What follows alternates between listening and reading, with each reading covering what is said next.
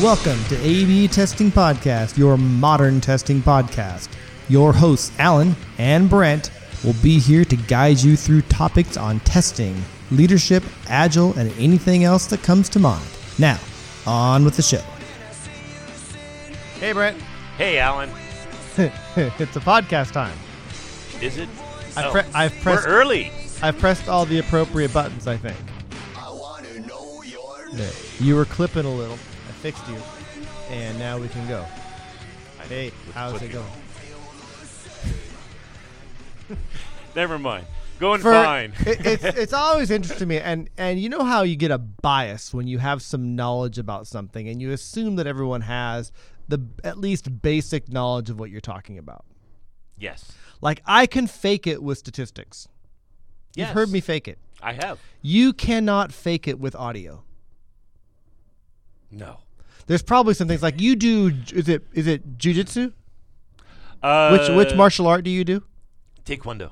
Taekwondo. Sorry, I know nothing. You can talk. To, I I have zero knowledge. There is no basic knowledge other than I can sort of pronounce Taekwondo. You did that quite well. Thank you very much. Except Taekwondo. So I so so, so I, I I didn't do it well. That's what you're saying. You got two out of the three words correct. Welcome to the A/B testing podcast, where uh, uh, Alan and Brent, where the A and B and A/B testing will guide you through whatever, as you can tell, comes to mind. Right. So, Except perhaps semantics. so shall we get on with the what's what's going on? Should we do topics right away and freak people out? Some people just skip through the first ten minutes of the podcast, waiting for us to talk about something interesting. Ah, I let's feel- mix it up. Yeah. yeah. So I took a brief trip to Sweden. I saw. You saw me in Sweden? I saw a video of you in Sweden. Oh, oh, you what that?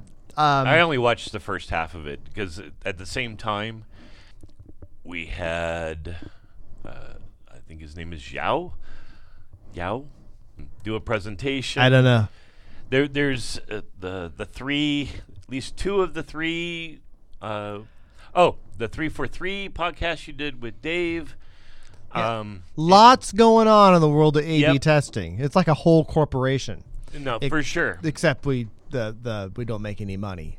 and I'm uh, I'm sure this surprises you. I am vastly more interested in what the three have to say than what you do. Yes, you should. You should. And so I went to Øredev, and in Sweden, flew into Copenhagen, took the train. Uh, probably one of the best run conferences ever. I bet that I've been to. This is a DevOps. This is your first DevOps. Sort It's not a dev. It's a developer conference. okay. There was a testing track, but uh, a testing and quality track, but there weren't really many testers there. But let me get there. Uh, quality, the number of speakers, the quality of speakers. It is a huge conference. Um, imagine, I don't know how many people were there, but my room had a hundred ish people uh, in the testing quality track. People like like Jez Humble, you know Jez, No.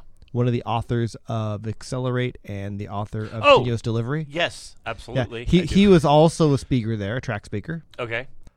So on the day of my talk, I showed up early. As I go, I'll go to the keynote. I'll check out my room first, make sure I know what it looks like. I'll go to the keynote. I go to the keynote. I'm going. I hadn't looked at the really looked at the program in advance. So I wonder who they got here and what they're going to talk about. And I don't know if you ever read the book Everybody Lies.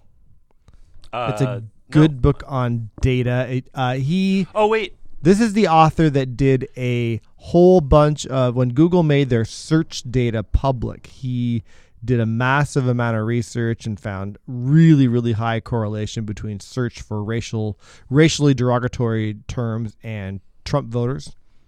Found out that far more people search for porn than admit admit it. Anyway, he was the morning keynote speaker. Okay. So that I have not read it, uh, but that is one of the many books uh, that I have purchased and is sitting in a stack that I'm hoping to absorb the knowledge through osmosis. uh, uh, brief tangent. I also have this problem of buying books that I don't get to read. I've been I was really good for a long time. I'm a little bad right now. I'm about four or five behind. Not too bad.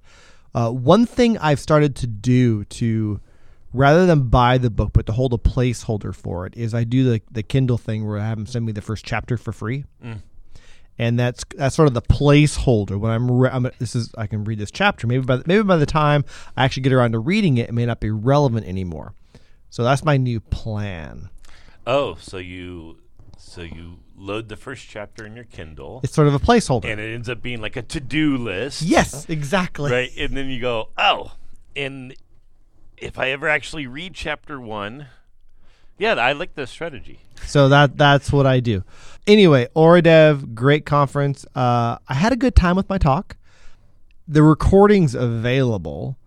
I watched part of it. I've never really watched uh, my speaking much, but I actually I'm curious what, what people have to say about it because I created a presentation where I would I was planning to adapt it depending on the audience and their experience.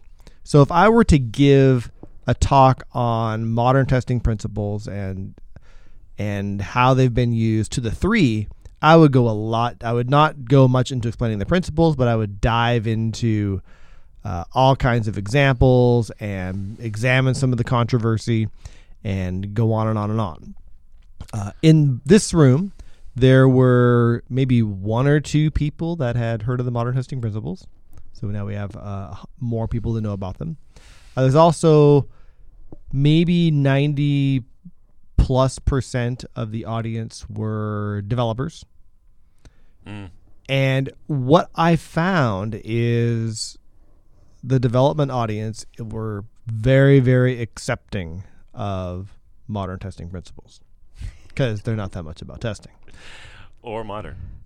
And it, you, you didn't get to the end, but one I'm just gonna Not give yet. I'm gonna get one little spoiler because somebody asked, and the inevitable question: Should testers be able to code? And where Brent would say yes, uh, I said it certainly helps. And and then I, I elaborated as I do, and I said something something to the effect of and they should but if you know how to code you can use that to write tools to help you do testing. I wouldn't spend that time writing automation. Mm. and then the next person said i have a question. Did you just say did you just say testers shouldn't write automation? And my answer was yes. Next that, question, please. that is correct. But i'll elaborate because now i know you want me to. But it was it was perfectly set up. I love that question. Anyway, good conference. I ended up I went to a big chunk of the conference on Friday, the day I presented, and also I arrived on Wednesday. Didn't go to anything. I was there too late. Thursday, I went to a few talks. I ended up working a lot from my hotel room. Had a bunch of stuff going on. One other tangent is Netflix does not have Brooklyn Nine Nine in the U.S. okay. But every time I go out of the country, it's available on Netflix for me to watch. So I watched a lot of Brooklyn Nine Nine from my room, and then I downloaded a bunch to watch on the plane on the way back. And I can still watch the downloaded ones that I downloaded in Europe, but I can't download anymore while I'm here. So it's like I have to drive to Canada or something to get Why get. is Brooklyn Nine Nine blocked in the U.S.? I don't know licensing deals. I, I'm not involved in. Contains Brooklyn. I, I'm I'm not involved in Amazon's licensing deals. You said Netflix. Netflix, Amazon, whatever. Whatever. It's a it's a fluid download thing. also of interest is Ooh, Disney Plus. Are you signing up for that? no, I'm not. Neither am I. And I've heard I, and I've heard it's it's, really. I've heard it's a, a kind of a hot mess. I, I, I think it'll be a matter of time um, before I will feel obligated. I'm not sure I will ever feel obligated for that. So I'll just I'll just ask one question: uh, yeah, Marvel or DC? Marvel. Right. I, I think that closes it eventually. Yeah, but what if I already own all the DVDs? Yeah, even then that doesn't block it. Five, ten years from now, there'll be Okay. no way for you to play your DVDs. You're right. You're right. And actually, I own digital copies of most of those. But anyway, one thing was interesting. I want to elaborate on one point before we get back into our topic that was last week's topic that failed. Is uh, I mentioned the audience for my talk was mostly developers, and I talked quite a bit with one of the conference coordinators after my talk uh, about how two points to make. I have two points to make, and then we'll go on to our topic. No, I actually I think this is an interesting topic. Right? There's there's a lot of movement in. This is the first time, to my knowledge, that you've presented this to primarily a dev audience. And one observation there, and I, the first observation was is the controversy in the principles is much less so there to an audience of developers. A lot more head nods. In fact, anecdotally, when I've even at testing conferences, people that go, "Thanks for giving a name to what I already do." Those people are primarily developer type roles anyway, with a little bit of quality background maybe remember when we wrote the principles, we thought the one that would cause the biggest uproar is one where we say, uh, where the testing role may be eliminated. Oh my God, my livelihood, you're ruining the craft. But I feel like we've been able to talk about that one quite well, and people have they they get it. They go, yeah, I can I can picture that world. What has been more controversial, at a lot of talks about this at the conference, was principle number five, where we say that only the customer is able to evaluate the quality of our product. And we take a lot of everything from you just expect the customers to do all your testing because you're lazy, or my customer's special, or whatever flavors of those you want. I still believe that now we can maybe as we're talking about a little bit because we do take not not only a lot but continued grief. People come across this one, it really triggers a lot of people, and they make some arguments, which I I, I kind of see where they're coming from, but they're also in some cases getting lost in the semantics of the customer. As a software developer, as a software team, I want to make software that helps a, helps someone do something better. That person I'm helping or something easier. Remember, customers don't want software; they want their problem solved. Right. I want to help people solve their problems, help people do things they couldn't do before, help people do things more easily than they could do before, help people get their eyes opened up to new things they could didn't even think they knew they could do. Those people are my customers. Mm-hmm. So, let's say, for example, I am the team building software for a medical device that, well, we've had some famous bugs with x ray machines. I say I'm building a, a software for automated collection of and, and dosage of an x ray machine for various uses. Who is my customer? Person that's impacted. Person Yeah. being X-rayed. The person using the device. Yeah, so I can have multiple customers. The the doctor, the hospital may be the one that buys the device from me, but I think I believe my customer is anyone. It's the person's whose problem is being solved, which is it, can be a multi-layered customer. Well, in that case, right? So you, I, and, and and correct me if you disagree. I'm just trying No, to no, no, think. I will. I, believe it's. Uh, I, yeah, that would be. no concerns there, Alan. So if you think about it from from a a two pronged approach, an X-ray, we don't want to just a simple thing. We don't want to over irradiate our our clients. Yeah. Because that would be bad. They would die. Right. But what's And- the and- reason and- why and- they're getting an X-ray?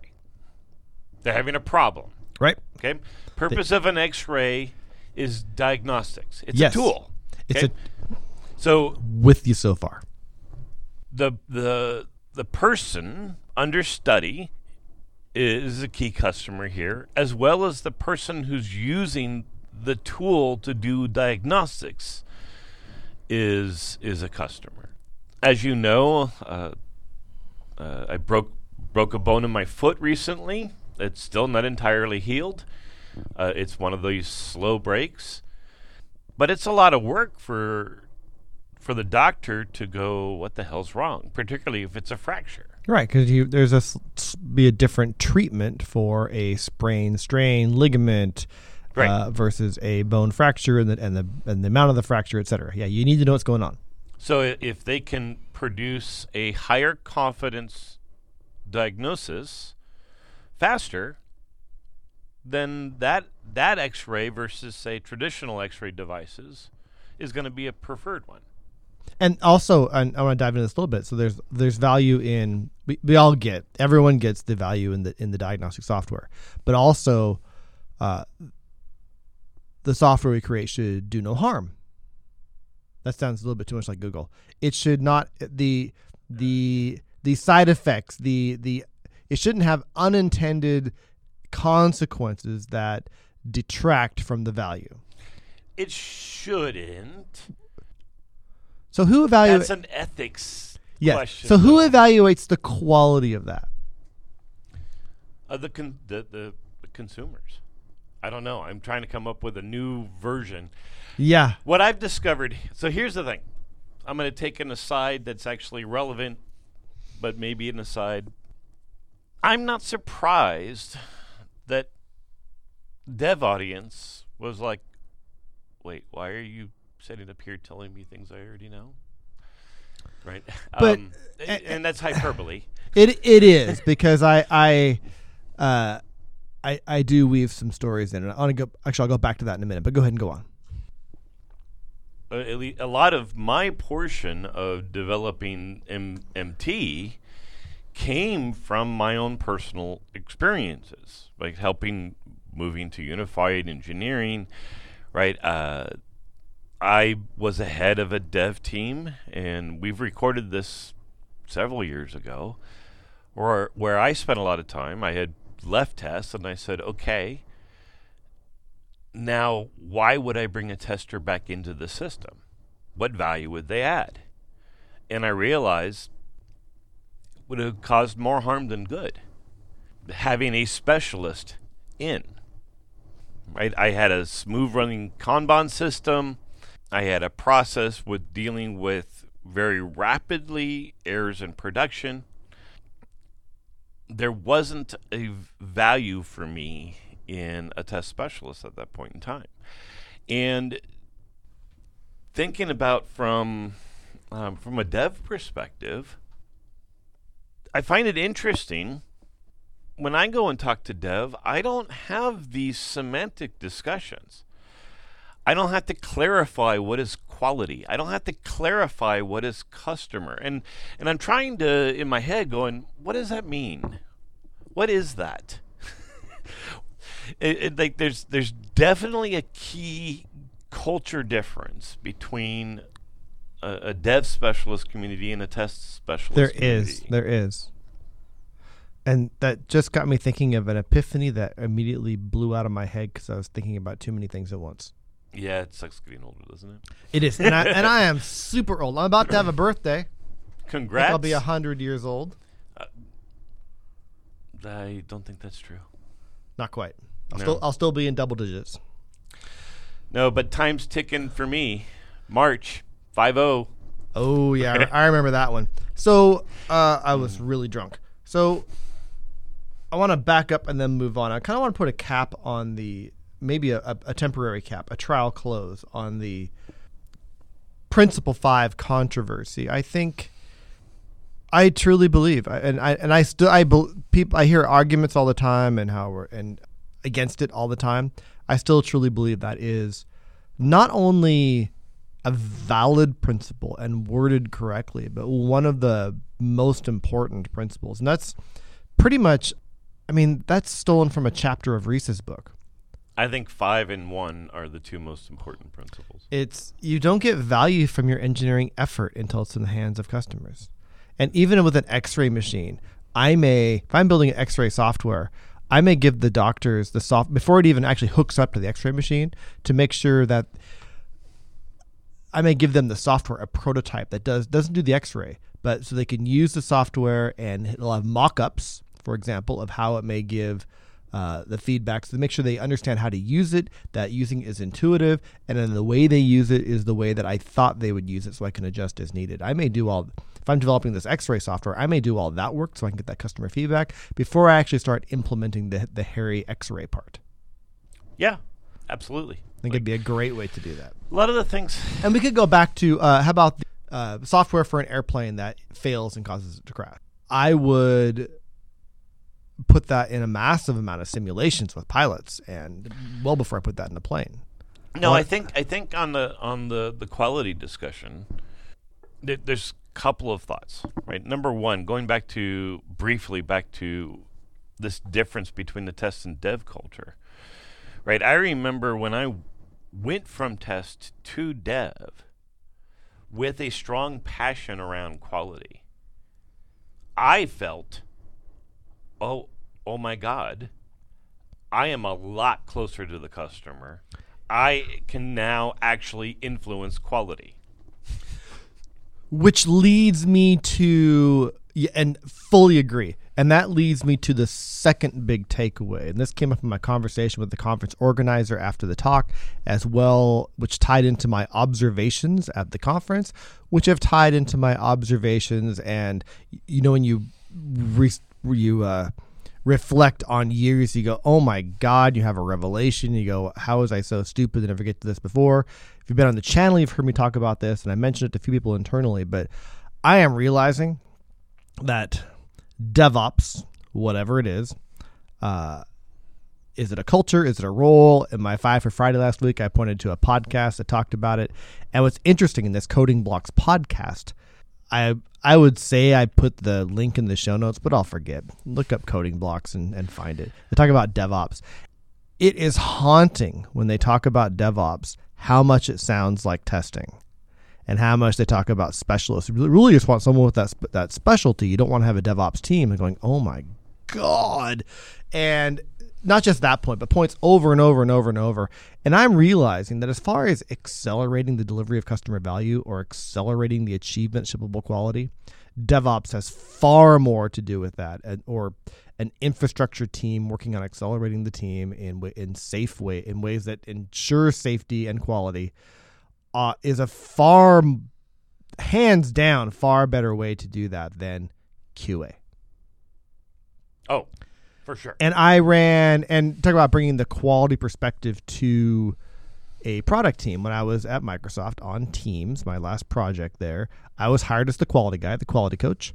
And then I had a manager who was kind of a dick and he kept on yelling at me every time there was a bug. And it's like, Jesus, this is 1990. Was the- it 1990? no, it was 20, it's 2015, 2016. Oh. But I ended up taking over all of the infrastructure team, everything from developer desktop to customer deployment. And that gave me a lot more control. And I got yelled at a lot less. Still wasn't super happy, but it, it worked. So since then, so I, you sacrificed uh, you sacrificed something. I can't put a finger on it for autonomy.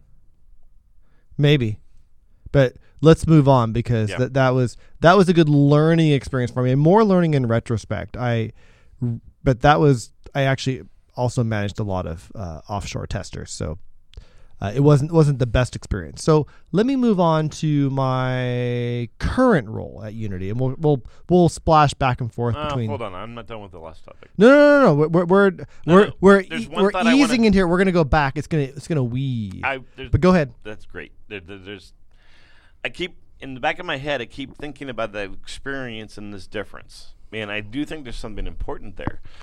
And it occurs to me, like, hey, Alan, do you think testers should code? No. Yeah, I'm Yeah, actually, actually- I'm gonna change. I'm gonna change that. And you said, Brent will say yes, and I'm gonna say, and when he when Alan said that, he was right. uh, but I'm gonna I'm gonna change it now because I'm actually now wondering if tests can really understand quality from the outside. Meaning, and I and when I think through processes, uh, you and the listeners should be aware that at first I go to the extremes. When I went from test to dev, that shift was very much going from theoretical to actual. Previously, I stood on principle, I stood on theory, I said things like, What? You want the customer to do your testing for you? Yeah, you did. Um, and Right. we we had an episode where we had this whole conversation. when I was in a dev role, the accountability, the responsibility was on me to pro- to to provide value. So I'm going to say, yeah, test should code. But even further, They should get on a feat. They should be coding a feature. See, I don't fully agree. I think there's so I I think the the path for a quality specialist to be effective as and and impactful on a software team is not to specialize solely in testing, but the paths they can go into are wide. And I think I have found I don't think we disagree. Uh, but you said feature, and I think this DevOps, this infrastructure role, is a very common path for testers. I think what I'm. Let me, let me be more precise. Okay, Whatever. So we both agree they should. Um, uh, we want specializing generalists, not specialists. yes, Okay. Uh, what I'm proposing, because there's one commonality uh, that occurs to me for both you and I. We've both coded features, yes, we have. right? It doesn't have to be a big one. So this testing specialist that I'm talking about, could they be assigned a small feature and be and own that end to end? Just for the experience. Yeah, that's exactly. I'm what not. I'm, saying. not against Just it. so that I, I they- don't think it's a requirement. I think it's a good idea. Yeah, I'm trying to come up with what is. The key thing is that we have to de-theorize the testing specialist position. Yes. That's it. Theory always breaks apart in the face of reality. Right. There's a lot of thought experiments there, and Yeah. and All right, I'm done now.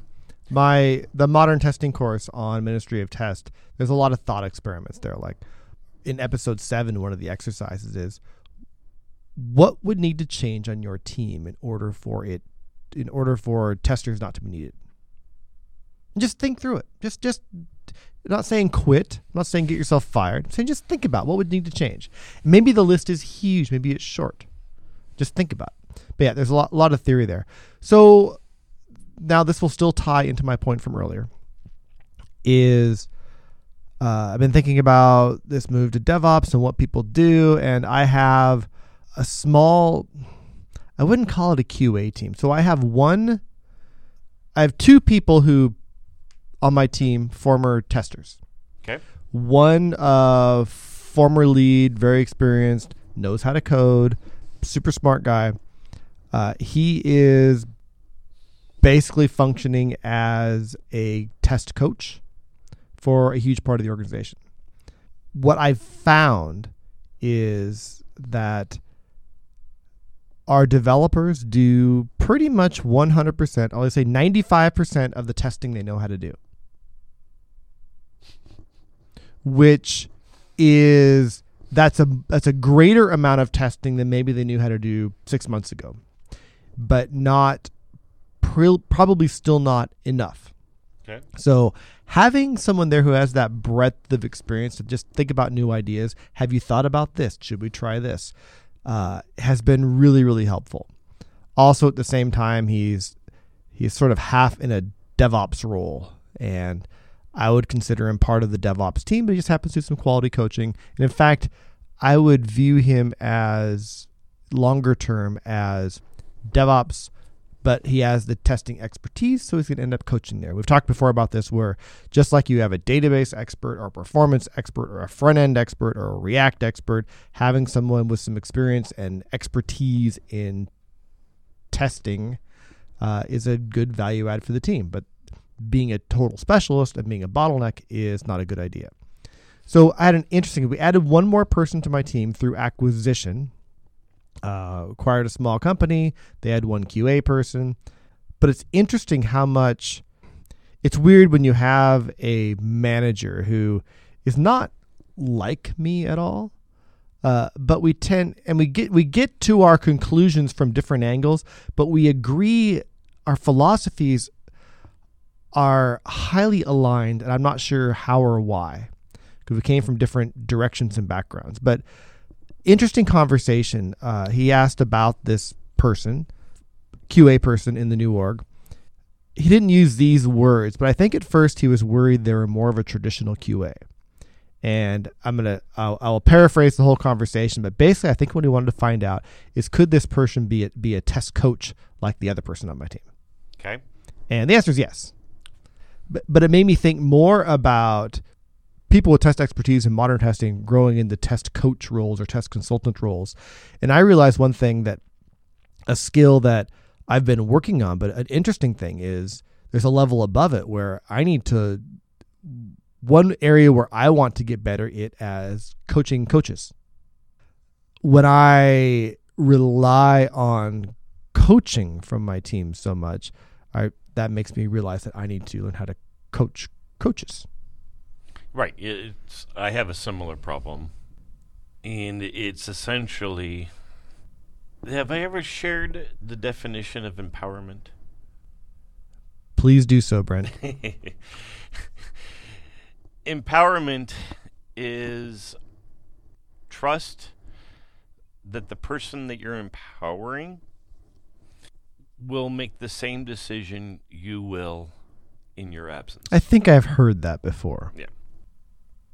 I am spending time empowering um, coaches. Uh, I'll use the term coaches in, in this context on my team. Uh, in order to scale, mm-hmm. right? I need this. I need more guiders. um, in order to, uh, in order to take one of the key things that I'm doing right now and have it go viral. Right, right now it's bottlenecking behind me. Oh, bottlenecks are bad. You should they quit. are bad. And I want to bring up the Coding Blocks podcast again because uh, you got to listen to it because you'll crack up.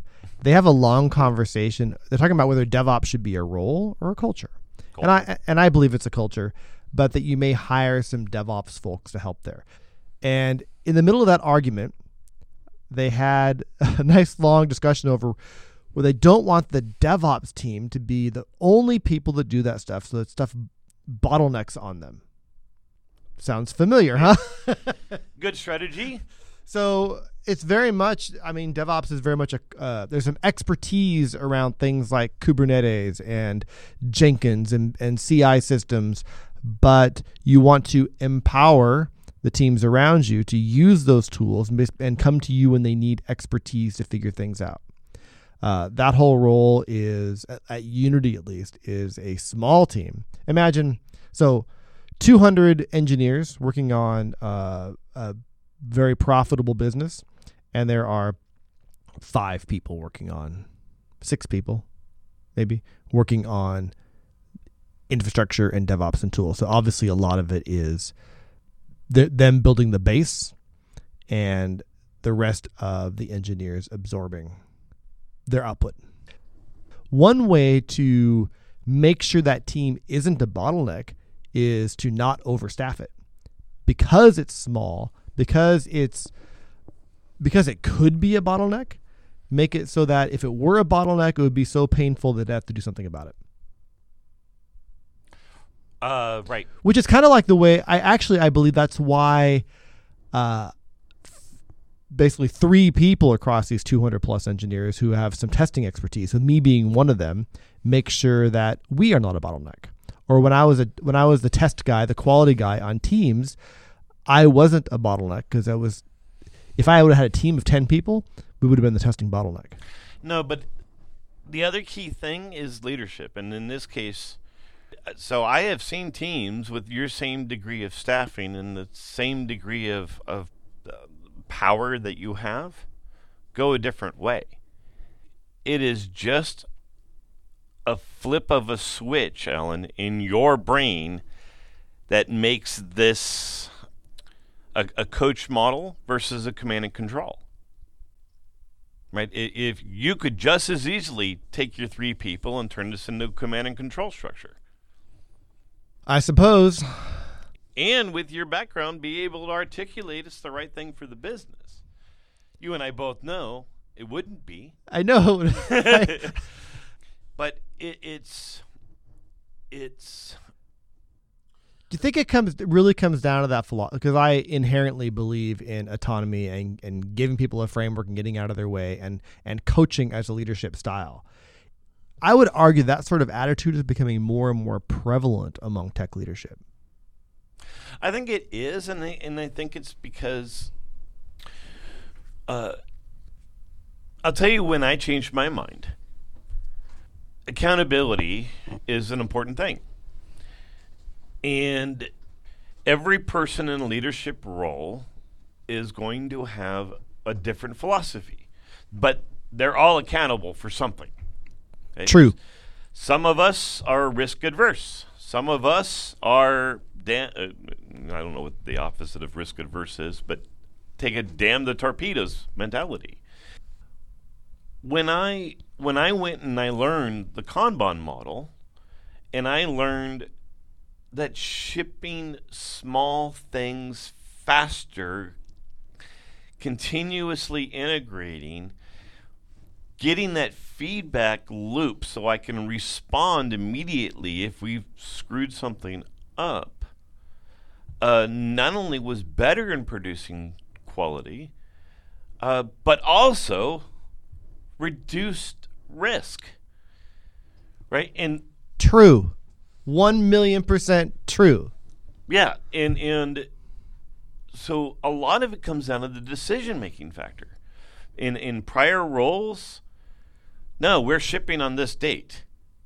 Right? And so I had to spin up risk mitigation mode to to because again, I was accountable for the the risk that we shipped. And the more that that loaded up, the more time I needed to be able to evaluate the risk. And the more it further loaded up, the more I lost confidence of my ability to evaluate the risk. Um, so when I learned, and when you're in that mode, command and control is critical because you need to make sure that somebody somewhere randomly doesn't do something that completely changes that risk equation because you're already having a hard time figuring out what it is. Right? But with this other model, I'm like, oh, yeah, you know what? You think it's right, Alan? Do it. Make sure you have a monitor. Make Yeah. sure it turns itself off if within Just- the first five minutes you realize you're wrong. Just help people stumble towards success. Right. So I want to tie this in. We got about 15 minutes left here uh, to our oddly rambling discussion in the last podcast, and it was odd. One of the three said they really, really liked it. and We weren't sure why, but because we spent most of the time exploring my role at Unity. The conversation really got thrown for a loop because my official title on paper is uh, Director of Program Management. And there's a skew because Microsoft has an odd view on what program managers are. It's different from the industry. And we spent a lot of time just trying to clarify what that was. So my title on paper, while works, I want to reframe that around the discussion we just had. So it was wouldn't have helped last week, but I consider myself a, a delivery director or delivery manager. But then that sounds too much like your release manager. You, you, you accuse me of being that's not quite it at all. But then Percy reminded us of we had this conversation a year ago, almost a year ago, when I was thinking about this job, and you said, Alan, it sounds like you're a release train engineer, which is a term from the SAFe world, and Brent had some Right. SAFe training. And the, the definition, the RTE, the release train engineer, facilitates the agile release train, more you know TM, facilitates processes and execution, escalates impediments, helps manage risk, ensures value delivery, and drives continuous improvement. Or in short, uh, the RTE helps the team deliver and get better. And that's actually doesn't describe my entire job because I have some other uh, coaching aspects in there. But that's largely what I do. I try and I I try and help the team learn from failures, learn from mistakes, and try to improve, and overall make sure we're getting value to customers. Uh, actually, the way I put it, I think I said this last week. I try, I try and balance velocity and quality. So under that, and that, and that ties into what you were just talking about. So does that and then I want to get into the question we never answered last week. Does that framing of my job as release train engineer, since you know that language, does that help you understand what I do, what my responsibilities are? Yeah, and and the last cast, uh, the topic was what uh, what KPIs. It wasn't really KPIs. Like as someone with quality experience or as a quality leader in a release train engineer type role, I'm, I'm paraphrasing to fit, fit uh, better context this time. What would be some things you would do, or or I can't remember if measure was in there. What would be some things that you would do or measure along those lines? Yeah, uh, I've spent a lot of time thinking about that, and and also thinking about uh, this one witticism. Um, part of our job, What's a witticism? uh, word I made up. Okay, just checking. When we talk about quality, it occurs to me that a lot of the times it's getting overloaded. Oh yeah, Right? It it it's uh, there's there's three words that I'm I think one of the definitions of quality is a word that means eleven different things to ten different people. Well, the thing that's really interesting to me is that in the test community, right, we've known that the only the only thing testers can agree on around the definition of of the word test is that it has four letters. Um, other than that, there's no agreement on what is test. True. Uh, but customer and quality are also ambiguous, apparently. uh, and we oh, learned very recently that customer was ambiguous. I, Sure. but in your role, right, it's two phases or two aspects. Build the right product. Build the product right. Cliche and cliche. Right. So That- those yeah i'm involved i'm involved in helping teams get better at that but i do also partner quite a bit with uh, both uh, product managers and product marketing to build the right product so let's go back. to- engineers don't know how to build the right product that's one thing they need to be told how to do a lot of the time Right. In in decomposing that, how do you And- how do you reduce the friction to tell them what to do and most importantly so that they self-learn it? So I had a conversation, and I should ease into this from a different direction. While product marketing or product management may have a good idea based on what they've done, talked to customers, research, whatever, to figure out building the right product, we don't know that until only the customer can evaluate that. Absolutely. So It's all a bunch of hypotheses. so that's where my role steps in and say, great, I understand what we're trying to build. How can we, what's our path to get that feedback as soon as possible? I had a conversation yesterday with, um, with someone at Unity. We're talking about a project that they said was a failure. That may not have been his words, or may have been his words. And he expressed disappointment. yeah, and I said, so I was at a failure, and he talked about things, and and blah blah blah blah blah. End of story. The product was a failure because it was canceled, or redirected, or whatever, and never really solved the customer problem. And I said, let me rephrase that again, so get rid of the, that that face. Uh, this product was a failure. I want products to fail because that's where we get to learn. But this product took three months to fail when I think we I think we could have made it fail in a month. Mhm. And that's that's that's what we need to learn from. I want products to fail. I I want us to reduce the time from product hypothesis to customer impact or customer feedback. And if it takes if it takes three months to figure out we're building the wrong product, that that is something to learn from. Um I- it's, I think relative, right? You it, and I it, have- it, it depends on what you're making, but you want Right. to. So here's a product idea, blah. One of the things I help teams discuss, and I think we're off the track here a little bit, but we're not. is what is our path to figure out if this is the right product? How are we going to validate this as soon as possible? And what I'm finding is to the less experienced, their idea of the minimum viable product is much more expansive than what I think the minimum viable product may be.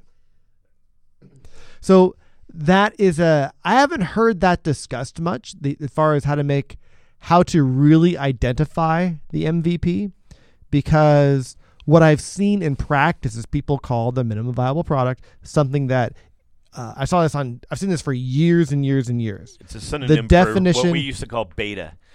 Yeah, Right. what what they call the MVP is far, far, far more than minimum. So one thing, and read and one of the three listeners can point if this exists, but one thing I've been working on a lot is helping teams narrow down their definition of minimum. Uh, and I haven't seen a lot of writing or uh, I'm just thinking out loud as I talk about this. It's something we, that needs to be explored more. Is how do you take what you think is minimum viable product and make it a truly minimum viable product? So that's one aspect of my job. From a strategy, that's easy. we, we are all over the tangent world here. No, I. I actually don't. To You don't- me, this all makes it's all connected. I am briefly considering everything you just said and go, okay, is this the next most important? Um, so for me, it's easy. A minimum viable product is the smallest thing you can ship where you gain the greatest amount of knowledge around should you continue to work on this thing. yes. Okay. Um, I have had this particular conversation with multiple different people. I always bring up the Ries example because I think it's beautiful.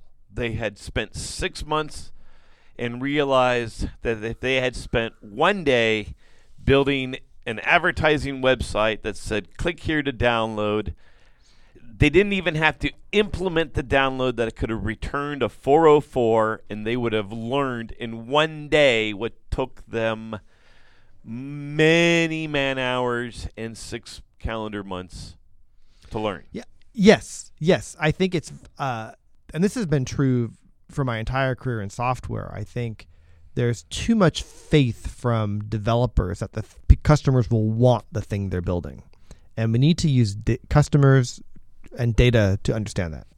Do you know who Stephen Blank is? No. Stephen Blank is was actually the inspiration for Eric Ries.